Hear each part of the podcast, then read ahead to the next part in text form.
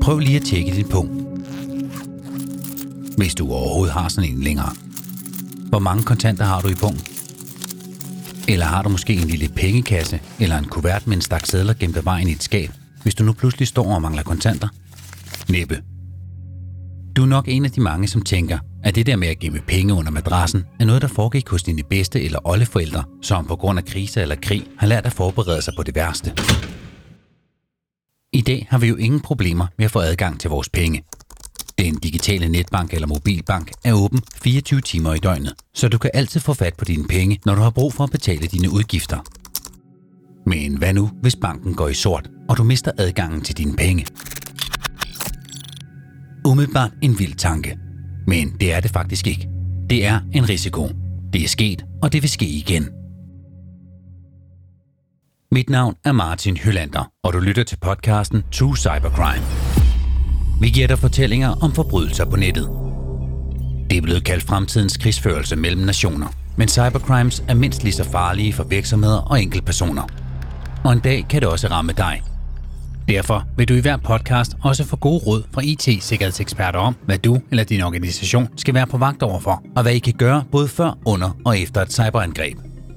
Podcasten er sponsoreret af TDC Erhverv, som tilbyder en bred portefølje af løsninger inden for kommunikationsteknologi, digitalt samarbejde og IT-sikkerhed til virksomheder og organisationer i Danmark.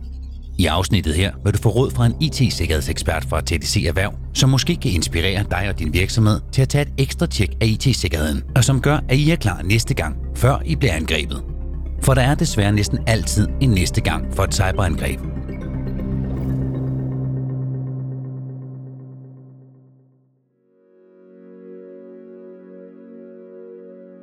De danske banker, Nationalbanken og hele den samlede finansielle sektor i Danmark er en del af ryggraden i det danske samfund. Vi tænker måske ikke over det hver dag, men hviler mere i en sikkerhed om og en tillid til, at det kører som det skal. Næppe mange frygter den dag, hvor bankerne ikke fungerer. Men det frygter bankerne. I en verden under konstant forandring forbereder bankerne sig på det værste.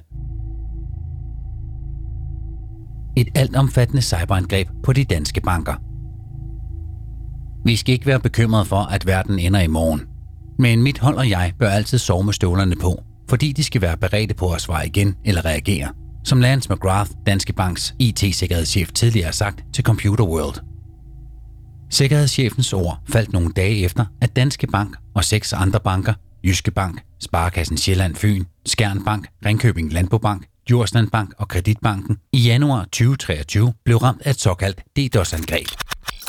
Meget simpelt forklaret, så betyder et DDoS-angreb, at en ondsindet hacker fra sin egen computer inficerer tusindvis af computer i et stort netværk, eller måske oven i købet står i ledetog med andre cyberkriminelle med et netværk af computere. De tusindvis af computer bombarderer så udvalgte mål. I dette tilfælde syv danske banker samt Nationalbanken. Og i løbet af få timer bryder bankernes hjemmesider så ned. Når det sker, så kan vi som bankkunder ikke logge ind i vores netbank via bankens hjemmeside, og der kan opstå problemer med kreditkortbetalinger og mobilbank.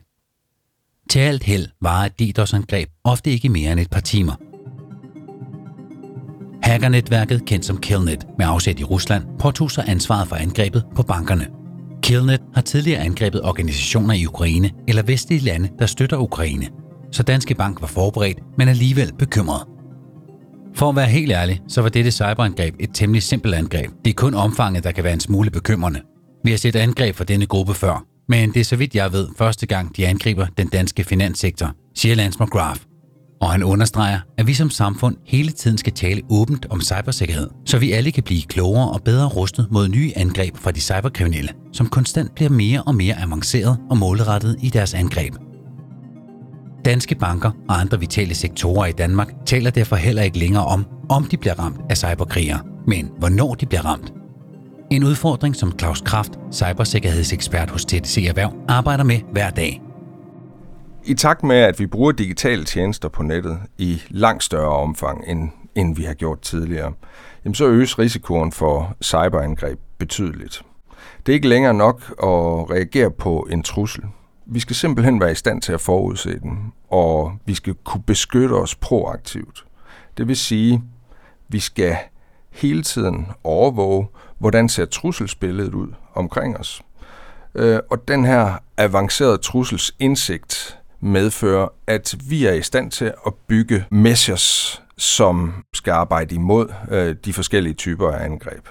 Først og fremmest er det vigtigt, at organisationer er forberedt, har implementeret stærke sikkerhedsprotokoller, har multifaktor autentificering, øh, når det er, de logger på virksomhedens systemer, og at man har virkelig har overvejet, hvad er de allermest kritiske data, som er tilgængelige i virksomheden. Enten fordi, at de omhandler dig og mig med følsomme oplysninger, eller fordi, at de for det danske samfund øh, har en kritisk funktion. Når man tænker på de data, så er de kernen i, i det, der skal beskyttes, og dermed have det øverste lag af sikkerhed. Og, og der anbefaler vi typisk, at man krypterer øh, de her data på et højt niveau. En rapport fra Center for Cyberkriminalitet under Forsvarets efterretningstjeneste slog allerede følgende fast i 2018. Truslen for cyberkriminalitet mod den danske finanssektor er meget høj. Truslen for cyberkriminalitet bliver fortsat mere avanceret og kompleks, og cyberkriminelle angreb kan forstyrre tilgængeligheden af den danske finanssektors ydelser, som det lidt snørklet står i rapporten. Til gengæld er et andet citat fra rapporten ikke til at misforstå. DDoS-angreb har været en trussel for tilgængeligheden af finanssektoren igennem de senere år. Internationalt er der mange eksempler på DDoS-angreb mod finanssektoren. I 2017 var Lloyds Bank i Storbritannien offer for et kraftigt DDoS-angreb, som forstyrrede bankens online services i to dage. Aktøren krævede en betaling på 75.000 britiske pund i bitcoins for at stoppe angrebet. Det lykkedes myndighederne i Storbritannien at finde frem til aktøren bag angrebet og retsforfølge den ansvarlige person. Et af de mest kendte eksempler på DDoS-angrebs potentielle forstyrrende effekter er helt tilbage fra 2007, da Estland var mål for et omfattende DDoS-angreb, som lammede mange af landets samfundsvigtige sektorer, herunder finanssektoren. Det gjorde i perioder to af de største bankers online-tjenester utilgængelige. Og siden da er cyberangrebene kun blevet flere og flere. Derfor taler bankerne nu mere om, hvor tit det sker. For mange er det ofte flere gange om dagen. Indtil videre har IT-forsvaret holdt stand, og skal det også holde i fremtiden, ja, så skal det kunne modstå det meste. Også angreb indefra. Det kunne lyde som om, at de kriminelle sørger for at blive ansat i en dansk bank, og så starte et angreb fra en af deres computere. Men der er faktisk tale om, at den danske Nationalbank ansætter hackere til at forsøge at bryde ind i de finansielle netværk. Russiske hackere og andre ondsindede cyberkriminelle kaldes ofte black hat hackere, når de spreder deres frygt og ødelæggelse. Når de er købt og betalt af bankerne selv, kalder man det for white hat hackere eller etiske hackere. Billedet med de farvede hatte stammer fra fortællinger i tidligere tiders amerikanske westernfilm, hvor de onde altid havde sorte hatte på, mens helten bare en hvid hat. I dag er alt ikke sort-hvidt. Der er eksempler på, at Black Hat hackere er blevet anholdt og dømt og har afsonet deres straf. Når de løslades, så kan de vælge den rigtige side af loven og vandre ind til et velbetalt job som White Hat hacker. Ganske enkelt fordi, at de er afsindigt dygtige. Det er ikke offentligt, om der i Nationalbankens såkaldte Tiber.dk-program er ansat tidligere kriminelle. Og hvis der er, er de i hvert fald vide nu. Tiber står for Threat Intelligence Based Ethical Red Teaming. Siden 2019 har Tiber-hackerne udført cyberangreb på de danske finansielle institutioner, herunder bankerne. Strategien bag angrebene er at finde eventuelle svagheder eller huller i IT-sikkerheden og få dem lukket, inden de cyberkriminelle opdager dem. En tjeneste private virksomheder i øvrigt også kan købe hos flere IT-leverandører. Og så kan vi slutte cirklen og måske vende tilbage til dig, der ikke har haft kontanter på dig i overvis. For du har jo din kreditkort, enten fysisk eller på mobilen, eller også kan du altid gå ind på din netbank. Med mindre banken altså går i sort. Og det er bankerne og Center for Cyberkriminalitet mere end almindeligt opmærksomme på. Det formuleres sådan her i efterretningstjenestens rapport. Finanssektoren har en samfundsvigtig rolle i Danmark. Vedvarende eller avancerede cyberangreb mod kritiske dele af den danske finanssektors infrastruktur kan give anledning til tab af tillid og i værste fald true den finansielle stabilitet og derved Danmarks nationaløkonomi. Det er derfor vigtigt, at virksomhederne, infrastrukturen og ydelserne er tilgængelige, troværdige og stabile, så borgerne og virksomhederne med fuld tillid til systemets integritet f.eks. kan foretage ind- og udbetalinger, optage lån eller handle værdipapirer. Det er det, der ofte er hackernes største mål, i hvert fald hvis de er politisk motiverede. Løsepenge for at få frigivet hacket og stjålen data er også en rar sidegevinst. Men det højere formål er at sprede mistro og panik blandt befolkningen og skabe uro i vores samfund. Derfor skal vi måske ikke trække alt for meget på smilebåndet, når vi tænker på vores bedste oldeforældres omhu og omgang med penge.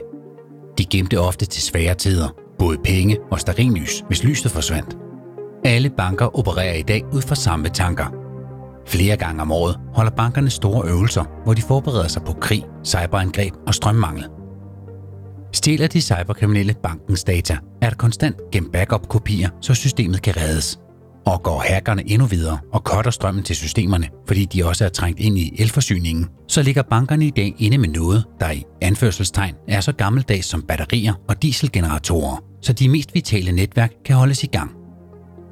Til gengæld behøver de ikke at bruge energi på at prøve at finde fjenden. Som Lance McGrath, Danske Banks IT-sikkerhedschef, tidligere har sagt til Computer World – Cyberkriminalitet er første gang i historien, hvor man reelt set kan sidde i et land og begå kriminalitet et andet sted, uden at blive retsforfulgt. Derfor skal alle virksomheder i dag være konstant på vagt. Og ifølge Claus Kraft fra TDC er det alle lag i virksomheden, som skal være klar. Ikke kun IT-afdelingen. Den digitale infrastruktur, som øh, virksomheder øh, hviler på i dag, det er os som at sammenligne øh, med et korthus det er avanceret og svært at bygge op, men, øh, men fantastisk nemt øh, at vælte.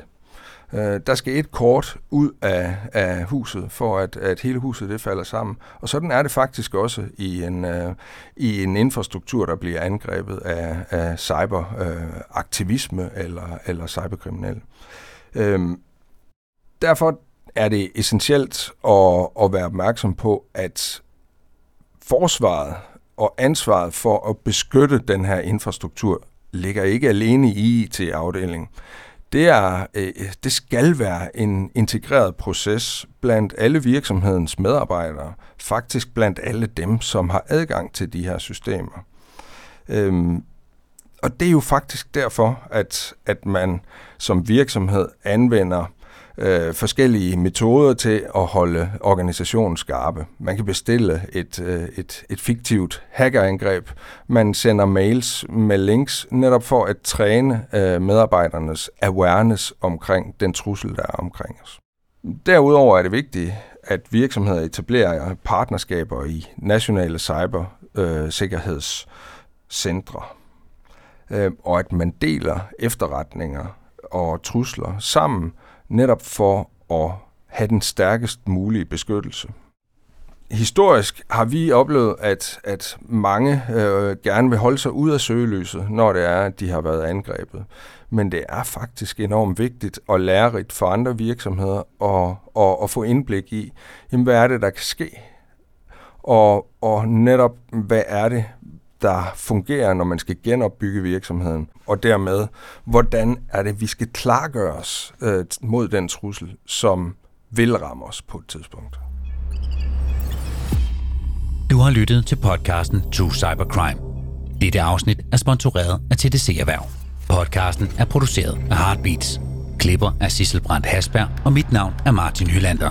Og det er Thomas Stockholm, som står bag idé, research og manuskript. Gå ind på tdc.dk og få gode råd, løsninger og værktøjer til at beskytte dig og din virksomhed mod IT-kriminalitet. Og gå ind og lyt på flere afsnit af True Cybercrime.